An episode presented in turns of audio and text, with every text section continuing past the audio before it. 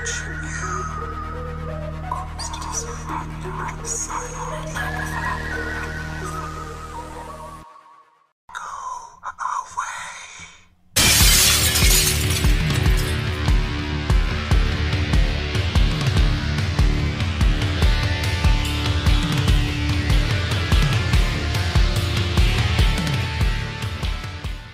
Salutation shades, and welcome back to your one-stop shop for all things strange and unusual. Talking with shadows, the conversation everyone has, but no one wants to admit to. Here with your host Vic Waitley. and a very bubbly Marcus D because I am super excited because today we're drinking some Bud Light seltzers. You should describe yourself as bubbly more often. Bubbly Marcus D. I like I like that when I introduce myself to people. This is cool. I think that we've had the, I think we've had the seltzers before. I think did we? I, I think we're getting we're having different flavors today. I, think, we we're having lime. flavors we haven't. I swear we had lime the last time that we had these. Because I'm What are drink- you having? I'm drinking uh, Bud Light seltzer mango. and I'm cracking into some cranberry. Mm.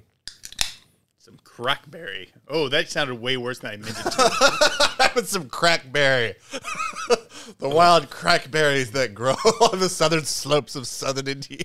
I will definitely say if you like cranberry, this is a good choice. Uh, I will tell you, please don't try crackberries. Just say, just say no. It's not going to pay Just say no for to you. crackberries. Just say no. Just say no to crackberries. but Dude, we should- it's natural. yeah, so so is ricin. like ricin, that's poison. It's bad for you. Don't drink. Don't eat it. Did you just say ricin?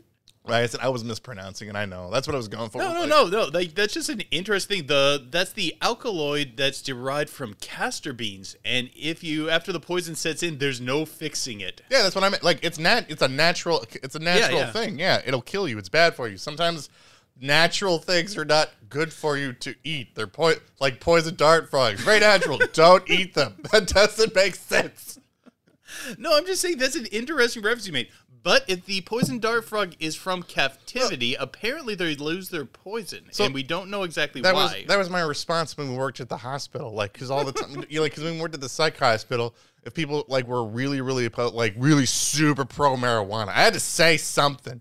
And they would be like, "Marijuana's natural." I'm like, "So is ricin." I'm like, "That does, that's not a good They're argument not just by going to get the poison dart frog one. I think will fly. I'm like, you know, that, that that's not a good argument by itself, but it was. But I, I had to say something at the hospital as a, as a comeback to that. So second day working down here in the new studio, we still have a bunch of hanging wires. Yeah, that hasn't changed a whole lot, but we did we did get a lot of comments from you guys saying that you guys really did uh, like the sound of the new studio. Uh, I think it was Secret Grass Paranormal Podcast as well as I Am Feel both gave us positive uh, uh, responses to how we were sounding down here. So we're super super excited to be moving on uh, and moving along in the studio. Hoping soon to get the video element going up. Again, we make no promises for how we look.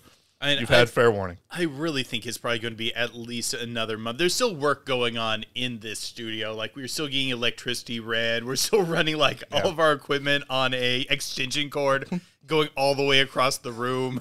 like we we we really do some, like we do just we just sound like two teenagers like in our parents' basement just deciding that we're gonna make a paranormal podcast. That's how just, it started, I know, figuring it out. Yeah, we huddled around a single laptop computer with a single Yeti mic that we shared, and now we moved on to like dual computers, dual mics with like with a whole uh with a whole the whole board and the whole set. So we're we're coming along. We're we're coming It's getting there. along. It's getting there. So, but we're back and we're getting back to doing more regular content. So we're super, super excited about that. Uh, if you didn't check out our last episode, uh, the title of it was "What the is Abe Sog." Can't really pronounce the whole thing. I thought that was a, a clever name for it, uh, which was a whole like new uh, department within the go- uh, not a whole department, but like a new division within the government that's going to be tasked a with task force. task force with investigating unidentified aerial phenomenon. Pinky, pinky. Uh, uh, you, you know, essentially the UFO task force. Uh, and me and uh, Vic did a really good job uh, ripping, ripping the government apart, which is one of our favorite things to do, uh, and speculating on it. So, uh, some fun stuff uh, that that came from it. Uh, Laughing Fox said, "As someone who knows these two uh, for years, I can confirm that their voices were in fact switched at birth." uh, which is accurate, talking about how uh, that we both when people meet us, they really think our voices just don't match our body. Wait, wait, wait. So people really think that this beautiful voice should be coming out of that potato head over there. And uh, this sexy, rugged, masculine voice should uh, probably be matched up with that lumberjack ass body that you got over there. It's getting pretty lumberjacky over here. I'm ready you're- to jack some lumber. You went to a resources fair and got tired after visiting two booths carrying brochures. Don't give me Okay, that. okay, okay. I'm jacked.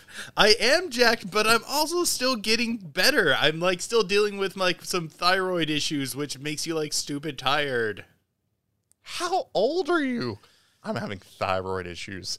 I know it's nowhere. true. It's true, but I'm just trying to make the argument that I'm not old. I have a thyroid issue. I'm like, hmm, okay. Okay, okay, let's get know, rolling. Let's get moving on, rolling. moving on, moving on. Uh, patron Klein992 said, "Y'all sound great in the new studio. I feel like both of you guys are right, as it's nicer. It's nice saber waving combined with legit transparency, Saber waving saber rattling." oh, saber rattling. Yeah, like oh, we're okay, yeah. The okay. ar- the argument being that what we're saying is we're we're coming out publicly saying that we know that the UFOs because we're assuming that they're foreign nationals, uh, Oh. air airplanes, and we're being like we know that this is a thing. Stay out of our yard. Okay, I had a, I had a total brain failure for a sec because I thought they were saying like the new studio is saber rattling, and I'm like, what? What? sorry, sorry, sorry. I'm, I'm apparently having a little bit of an off day today. Uh, awesome. One of my another one of our patrons, one of our original patrons, and one of my absolute personal favorites. Uh, Barbara Cantanalo, uh, big Hearts fan, uh, said yes, it's saber waving. My question is, is what are they actually up to? Because this was this was such bull. That's my fan right there. Just called him out. I know where I get it from now.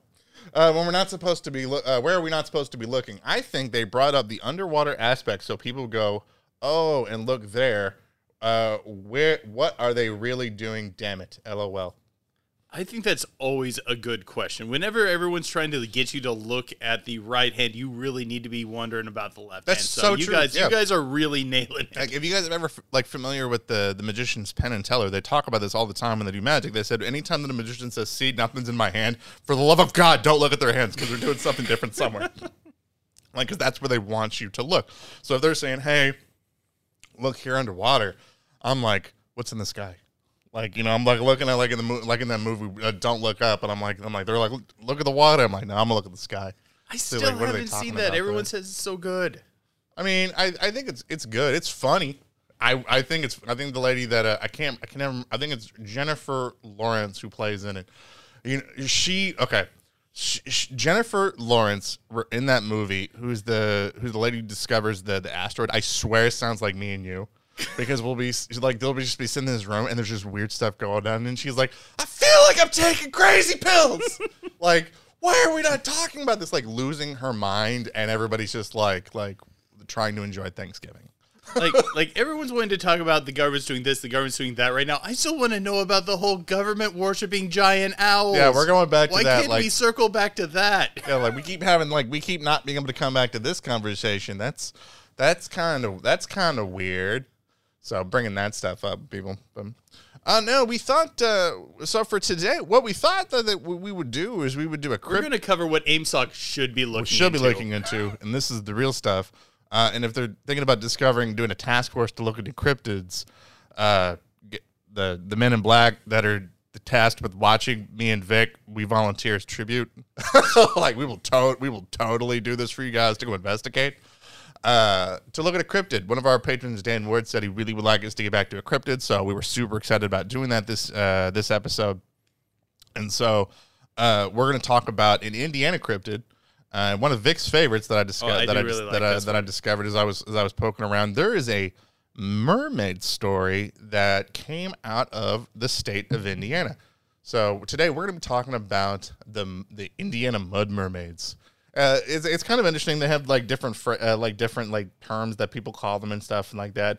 But the general story is that it was in uh, I believe it was October of 1980 of 1981 in Viv- Vevey. Vevey. I can never pronounce that right. Vevey, Indiana, which is in Switzerland County, uh, along the Ohio along the Ohio River. Sort of, I, w- I think it's down closer towards like the Louisville area. Like if you're trying to think geographically, Yeah, like, it's in between us in Evansville and Louisville. yeah. So it's Uh, it, it, it's it's along those lines, and essentially what happened was that there was the a town within that town. People said that they were reported spotting these weird mermaids coming out of the river. Two spec- uh, two specifically, uh, and there was a story, and this story got picked up by the Cincinnati Enquirer, actually that ran this particular story about people from this town reported spotting these things.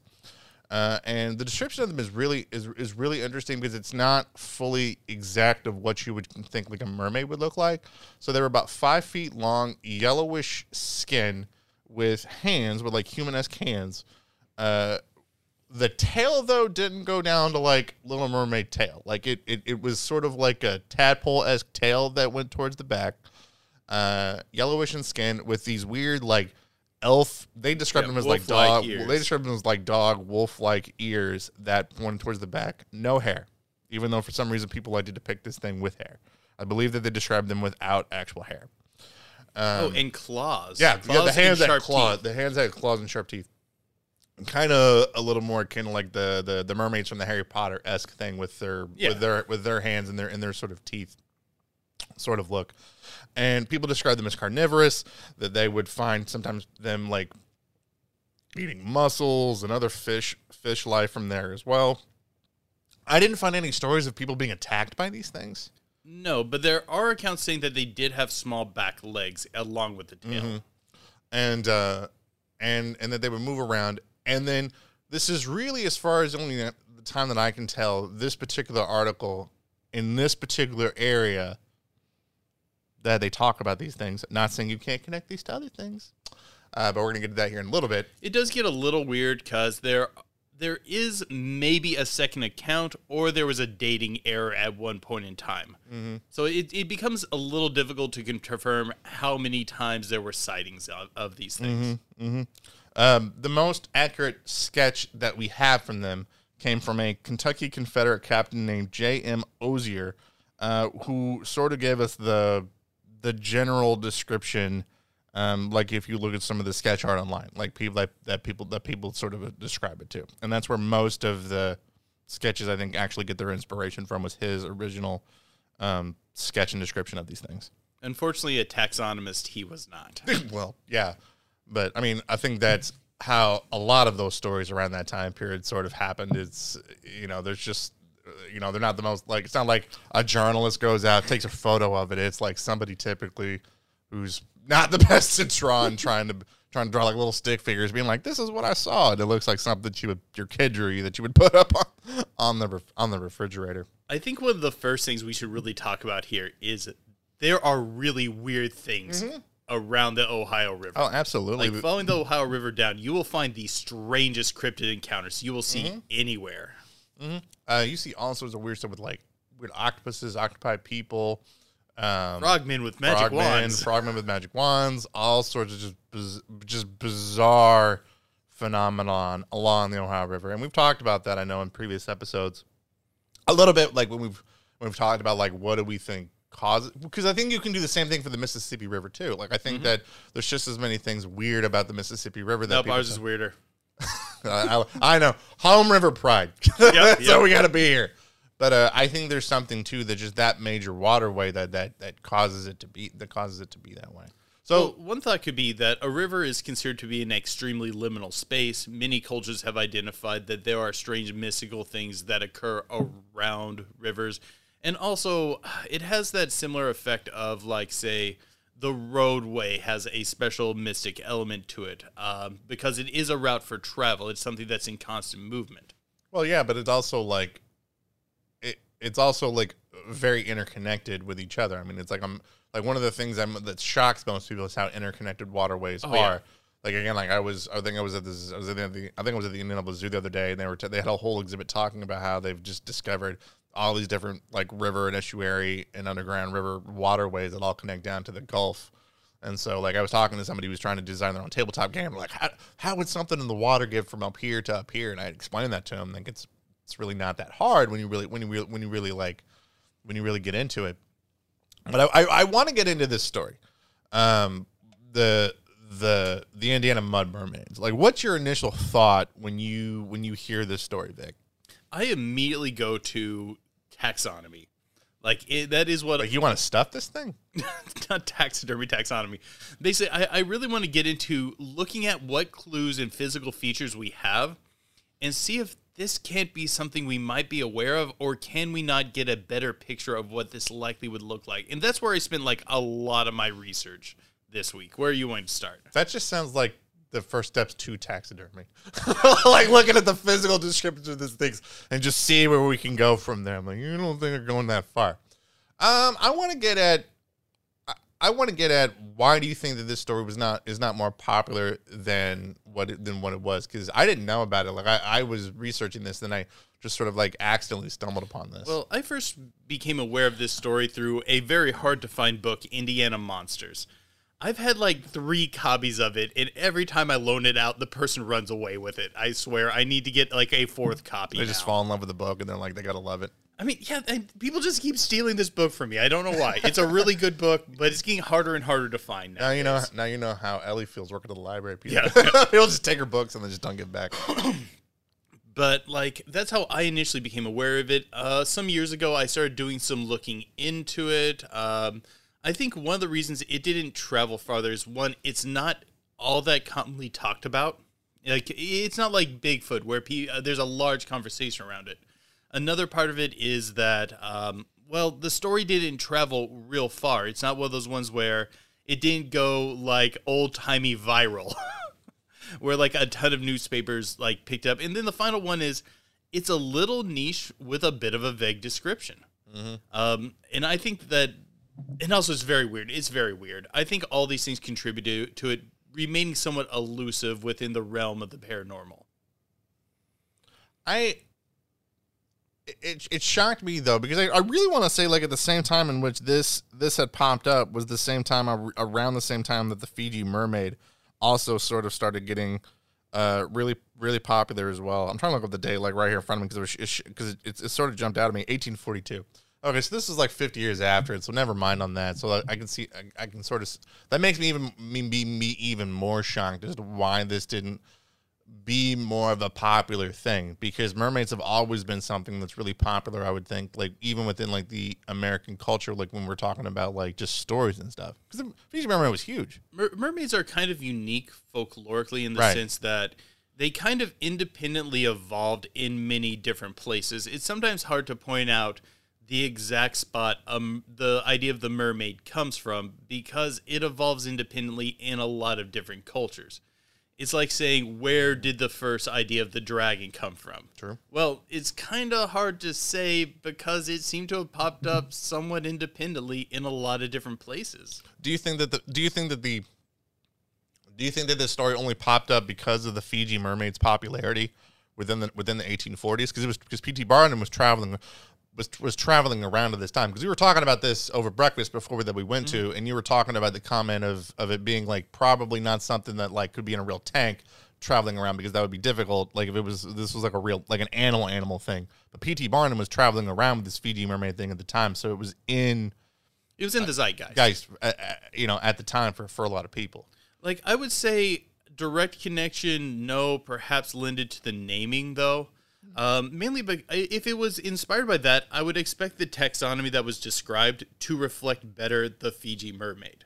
yeah Um, the Fiji mermaid, if you don't know, is an extremely famous gaff. Yep. Uh, where you basically put together a taxidermied monkey with a taxidermied fish, slap it together, and say this was a mermaid from Fiji. Yeah, and I mean, and the thing was too that the Fiji mermaid was way smaller than this too, because the Fiji Oh, yeah. mermaid, the Fiji mermaid, I think was only, God, I think it was a foot and a half maybe, uh, and these things are described as being like five feet long.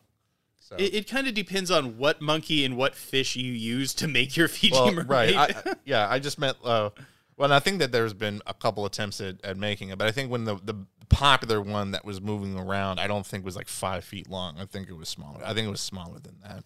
no, I, I want to say I don't remember the exact monkey that was used in the Fiji mermaid, but I want to say it was a, approximately the same size as a rhesus. Yeah, I had a hard time believing though too that if this was a faked story that they wouldn't throw in a to hype it up to hype it up if you were really trying to do that to sell stuff that it would attack somebody.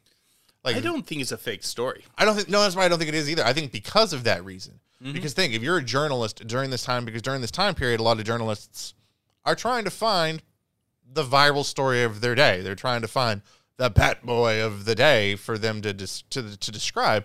And if you're describing something like a, an aggressive mermaid with claws and teeth, if you're going to fake it, you might as well go all in and just sort of fabricate an attack on somebody. Okay, let's start getting into some ideas of what we think it might be. Uh, Do you want to go first? Or do you want me to? Sure, sure, sure, sure. Uh, I think one of the explanations that people have thrown out that's popular, uh, if it is something, is that it was a globster. So that it was this, and that really, and that more or less what it was was it was a dead animal that washed up on the shores of the Ohio on on the bank, that people then ex- that was decomposing. That people then extrapolated what it had to have been. Um, these are pretty popular, giant of these things that wash up on the beaches that you guys can look up. They're usually in half states of decay. They're very hard to describe. The Montauk Monster is a famous exam- is a famous example of people trying to claim something is decomposing, wash up on the shores. So the people that put forth the argument about the mermaid means being doing that would be somebody it washed up on the shore. People saw it. They just fabricated up all these other things about it just because they were gossiping around about this particular thing. Well, most globsters you see pop up in sea areas mainly because you have something like a whale die off the shore, its blubber starts breaking up, and it can take on a lot of different forms. Same with the basking shark. Basking sharks just decay in a really weird way that makes them look like other animals. Uh, there's less good candidates for it when it comes to like a freshwater river, but not impossible. But one of the issues is this in the description, many things that were described are the first sort of things that would fall off from a rotting corpse. Uh, ears is the biggest one that I would like to point out. Well, they described it as ears, but it could have been flaps of skins that people supposed were ears. I mean, that's always a possibility. Um, also, like smaller appendages are very likely to fall off, and we are talking about a river with a constantly moving current. And beyond that, the paper doesn't say that they were it was dead.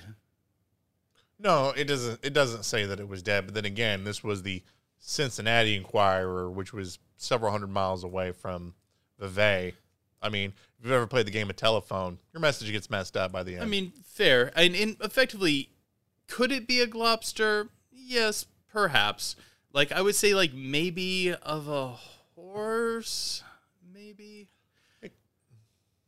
Well, I mean, we have thrown out the we have thrown out the idea that there are massive giant catfish that are in the Ohio River, and some of the appendages, like the whiskers of a catfish, would definitely decompose quickly. Some of the the tail for it would, um, probably the, the fins off of the back of the tail would probably would probably go would probably go first. Now, I'm not I'm making a guess. I'm making a stretch. I'm just saying that I, am not I'm not dying on this horse. I want to say hill. one of the later things on a catfish to kind of break down because of how their bone structure works. Mm. Also, that'd be a five foot catfish. That'd be a big.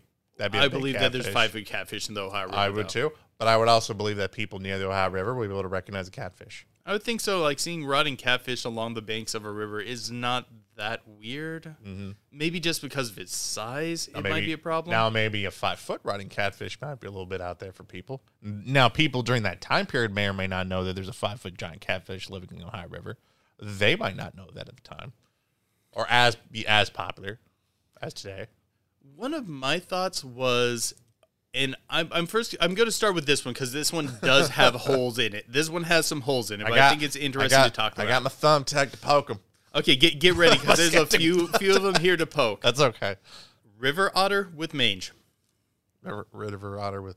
Okay, first one. Can can an otter get mange? Truthfully, I've been looking into this, and I'm having a hell of a time confirming if a river otter can or cannot get mange. Well, there's there's like I was able to find zero articles of it occurring, so that makes me think maybe not. But also, when I look into mange, I wasn't able to find anything that would preclude otters from being able to get mange. can anything with fur that's in water still get mange? Truthfully, because that's my ah. question that I'm having is because of this because it's a skin condition, right? yes, it's a skin condition. And but it, so you have skin that's constantly being hydrated. So that's one of my things about whether or not if they can get mange. Well, at that point, I, I would actually think that likely the oil on the otter's skin is what Right. would make it resistant to it because otters, due to the oiliness of the fur, have an extra layer of protection. I can't. I wasn't able to confirm for the li- for the life of me if they can get mange. But I kind of feel like if you had a shaved otter, it would kind of check a lot of these boxes. There, there is the size issue, but I mean, to be fair, people can people screw up size descriptions all the time. but I was mainly basing this on the feeding patterns and the fact that it had sharp teeth and claws. Mm-hmm. Because like otters commonly eat fish, they commonly eat mussels. They do exist in the rivers of Indiana, or did at the time. They we're working on reintroducing them.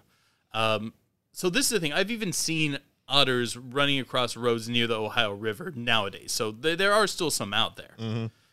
But I've never seen anything that looked exactly like this, and we would have to somehow assume it had some sort of disease that was causing it to look off from the regular otter. Because first, the locals should be able to identify an otter. It would need something like mange or a similar sort of disease causing it to appear differently.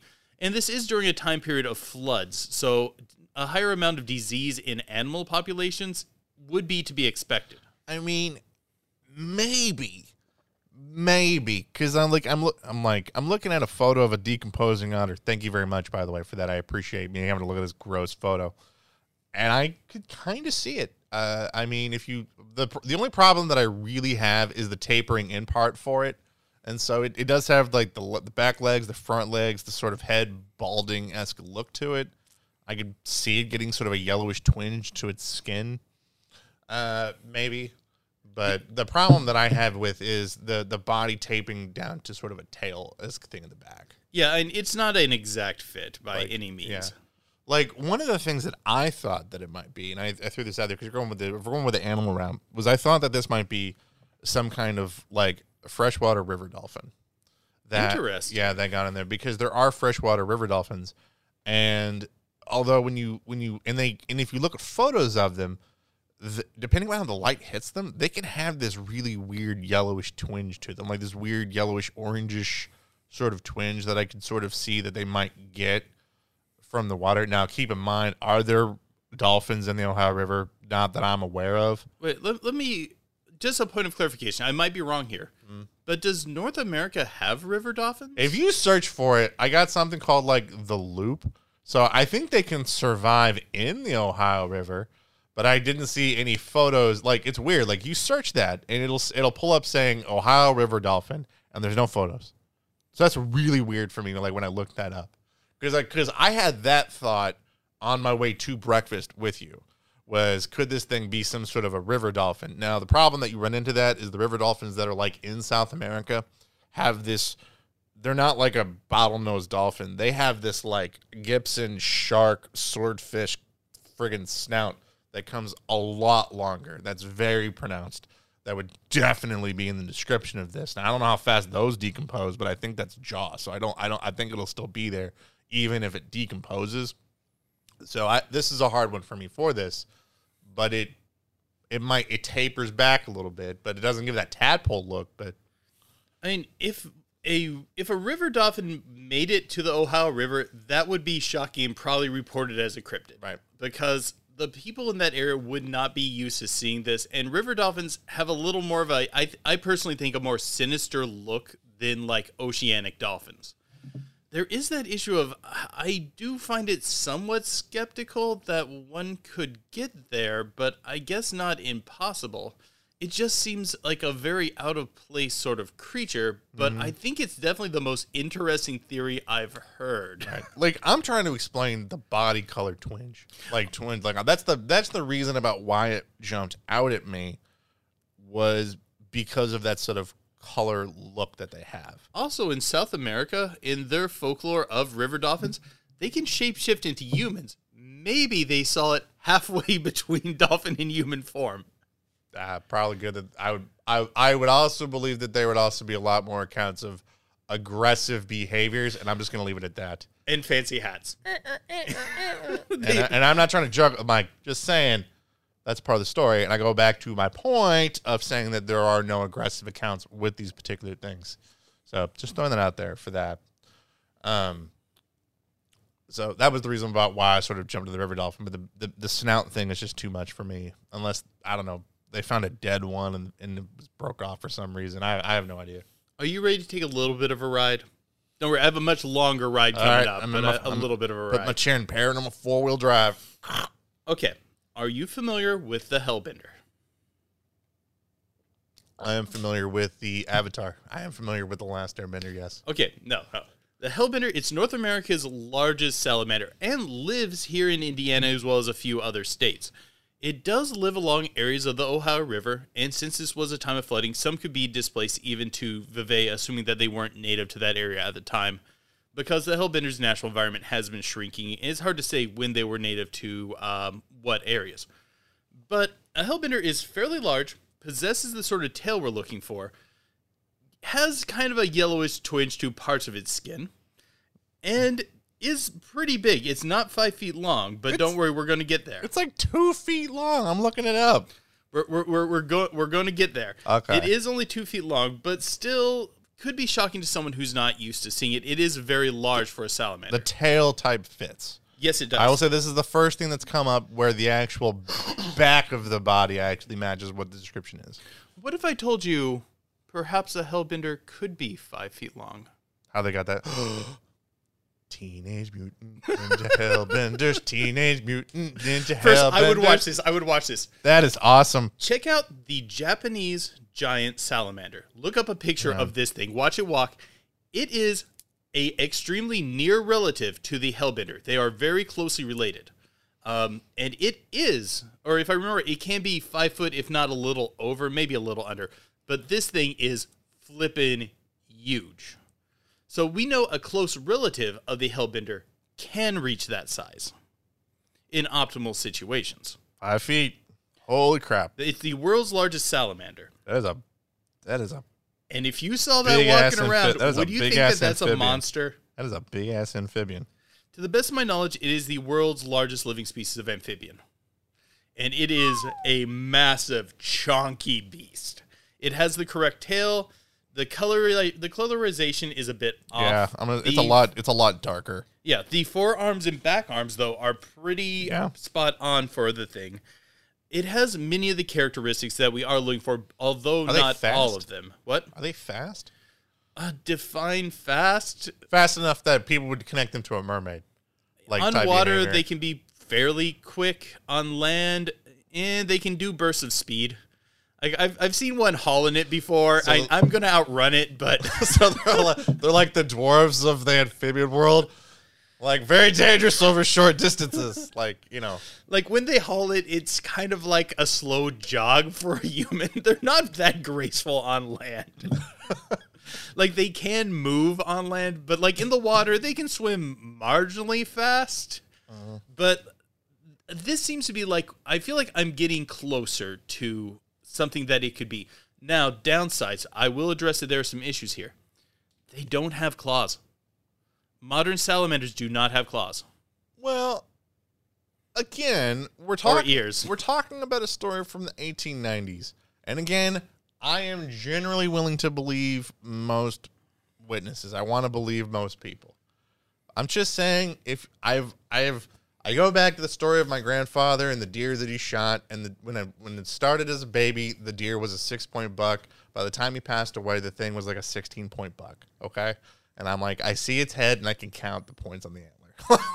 I, I can just tell, like he's just it's expanding. It's got red glowing eyes. By the end of it, it attacked him. He had one bullet left. He missed and to stab it with a knife. Like it was just the story just sort of expanded as he got older. Like I'm just saying, like um, there could be some hyperbole for the sake of the story. Or perhaps I can address the hyperbole. If will you ride with me a little longer? I'm, I'm going. I'm going. okay. Although modern salamanders do not possess claws, and modern salamanders do not have teeth as it, they are described, but if we go back in the fossil record, guess what? They do.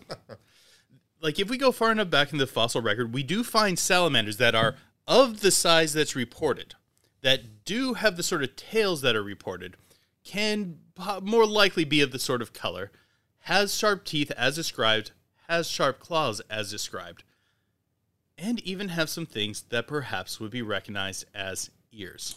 And well, one of the things that we okay, and so one of the things that that we've talked about. Like if you go back to, the, if you've ever heard us talk about the episode that almost was, which was the top five unexplained things in the paranormal that never got out because we're pretty sure that's whenever the the Men in Black made their move on us and crashed my computer.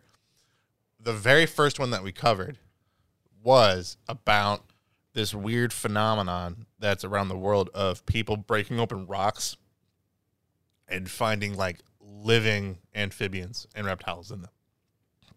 It's a really weird thing. You can Google stories of these that people will do that. They'll break these open and like these weird things will just pop out fully fine. And along the Ohio River, along our side of the Ohio River, um, I know in Indiana for sure, uh, there are a lot of coal mines. There are a lot of mines that ex- that exist over here. So there's a lot of demolition work that's going on, including in the 1890s or maybe beforehand. So maybe there was something that happened like that where something was blasted open and one of these giant prehistoric amphibians got out and got into the riverway. There are a lot of odd accounts like that, but also over driving.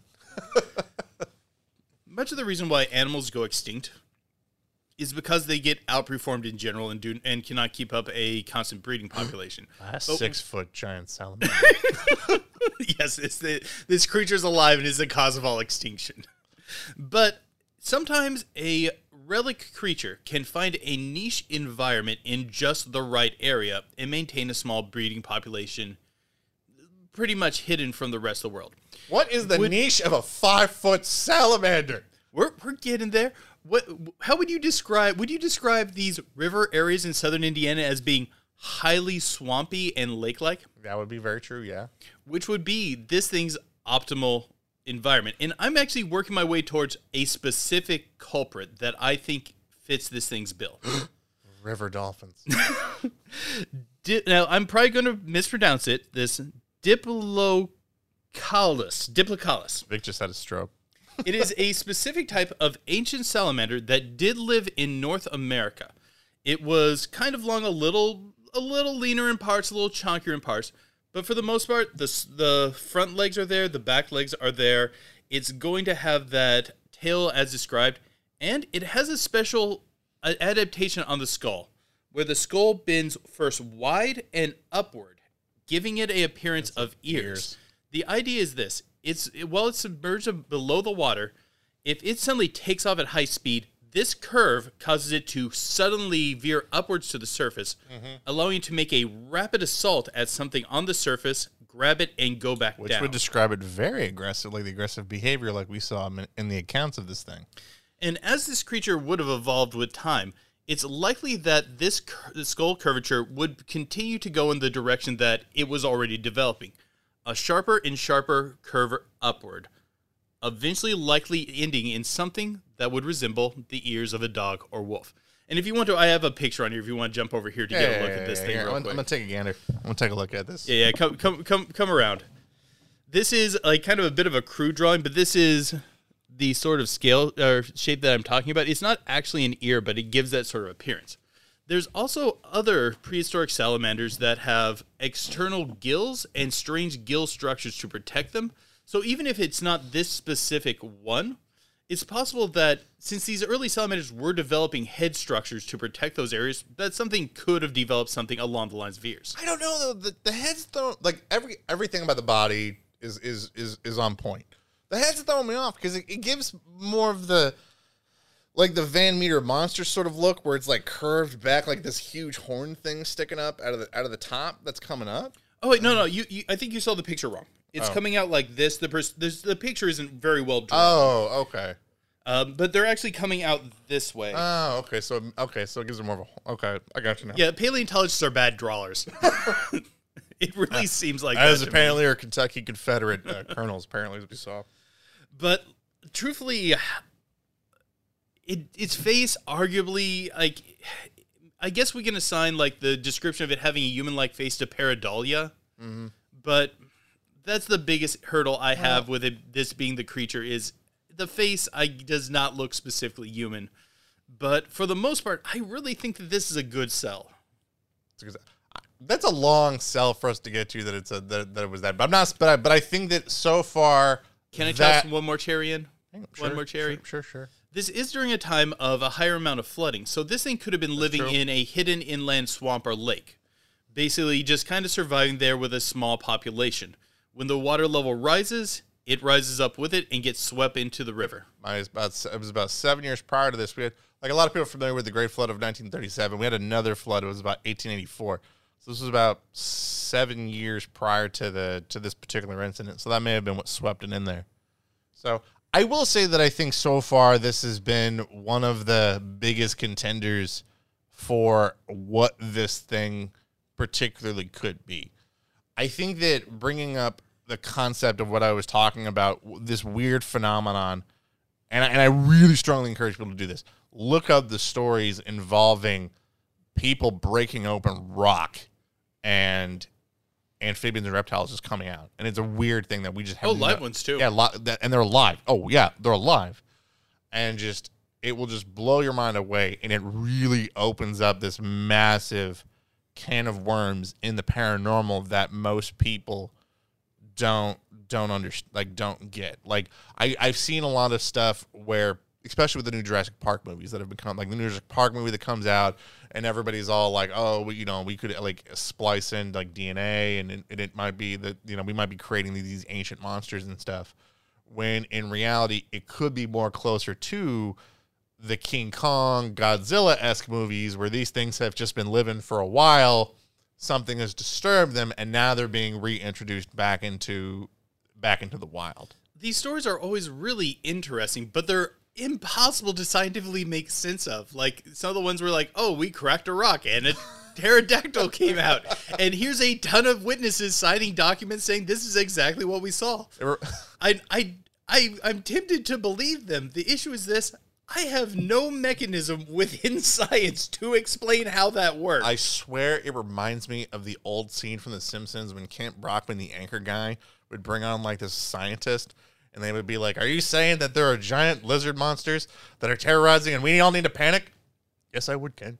like, and that's just all he would say because he had nothing else to say on it. Like, like it was just that brief because they had no answers. I mean, sometimes science doesn't always offer a great explanation to some of this really weird stuff. That's how you get over to us jumping on our paranormal four wheeler, just driving like driving around over trying to explain some know. of these I things. don't know. I think I did a pretty good sciencey it. job Okay, today. That wasn't an insult. I thought that we, I truthfully, I thought that we dived way deeper into the Indiana Mud Monster than other stuff that I was seeing out there, which is why I think you guys come to us. But I'm gonna go first on uh, yeah, yeah, go closing go- thoughts. Yeah, go for it. It's Diplococulus. I, I, I'm certain. No, I, I'm not 100. percent there, there are a few issues of this thing died out a very long time ago. Explaining how it could survive even in an isolated population for that long is challenging.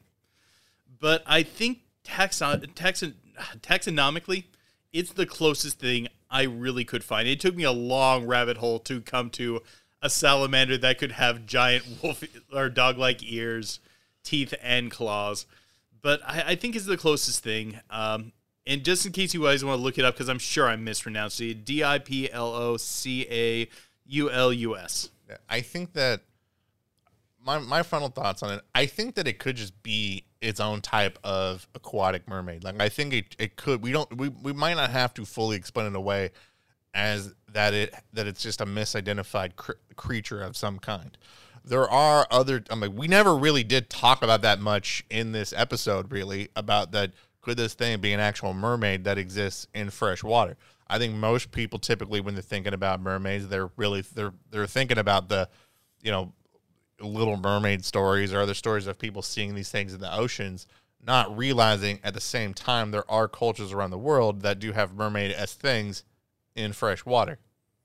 I mean, yeah, like what is the the merrow would actually fit this Yeah. description pretty well. It's basically this kind of evilish Irish mermaid. Yeah, I think kappas also exist in freshwater. They have, they have they, Uh, yes, kappas uh, usually exist within freshwater, Yeah. although don't have like long tails. No, no, they don't. But there's but there's aquatic mermaid as creatures that exist like within within freshwater, and I think that that is a point that I think that a lot of people miscon like misconstrue about mermaids is that this is a possible thing that can happen. I think it even bled into this episode because we went way into this has to be some other sort of creature. It can't possibly be a mermaid, but you know, If It- you give me a very well chance to talk about giant salamanders, I will. I know, and you know, we still got a whole. We still, by the way, keep in mind, we still got a whole 15 more minutes to go, exclusive for the patrons.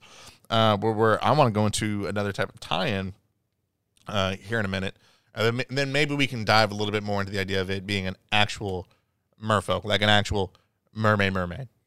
But uh, again, thank you guys so much for checking out this episode. Put in the comments below what you guys think about this. Uh, about this, do you guys think that it was a salamander? Is it a freshwater dolphin? Uh, is it an otter with mange? Um, which I'm it still not certain is a real thing. a cat? A cat? Some sort of decomposing body? Do you think that it's real uh, at all? Do you think that it's going to be a mermaid? For those of you that are patrons, stick around for this because that's what we're going to go into in the patron section. But until next time, guys, keep believing. Because we'll keep listening. All right, guys, we're going to slide into the Pillow Talk segment of this podcast. If you want to check out the rest of the awesome podcast, all you got to do is go over to our Patreon and sign up for as little as a dollar a month to get the rest of this awesome podcast, as well as bonus episodes that we put up exclusively for you. Um, I thought that we would keep going uh, uh, in, in this, uh, talking a little bit more uh, about this from a, a merfolk perspective, uh, because this particular story actually kind of coincides with another particular famous cryptid encounter right in our backyard here in Evansville. Uh, for those of you that are very familiar that are familiar with one of our very first videos that we actually ever did, we covered a famous Evansville cryptid called the Green Clawed Beast, uh, which is a famous uh, cryptid encounter from August fourteenth, nineteen fifty-five, in which these two women were swimming down in Dogtown, Evansville, down in that particular area during the day, uh, and they were like they were tubing, they were on like inner tubes, and one of them was grabbed, yanked underwater by something, uh, and her friend came over to help, and the creature left this webbed.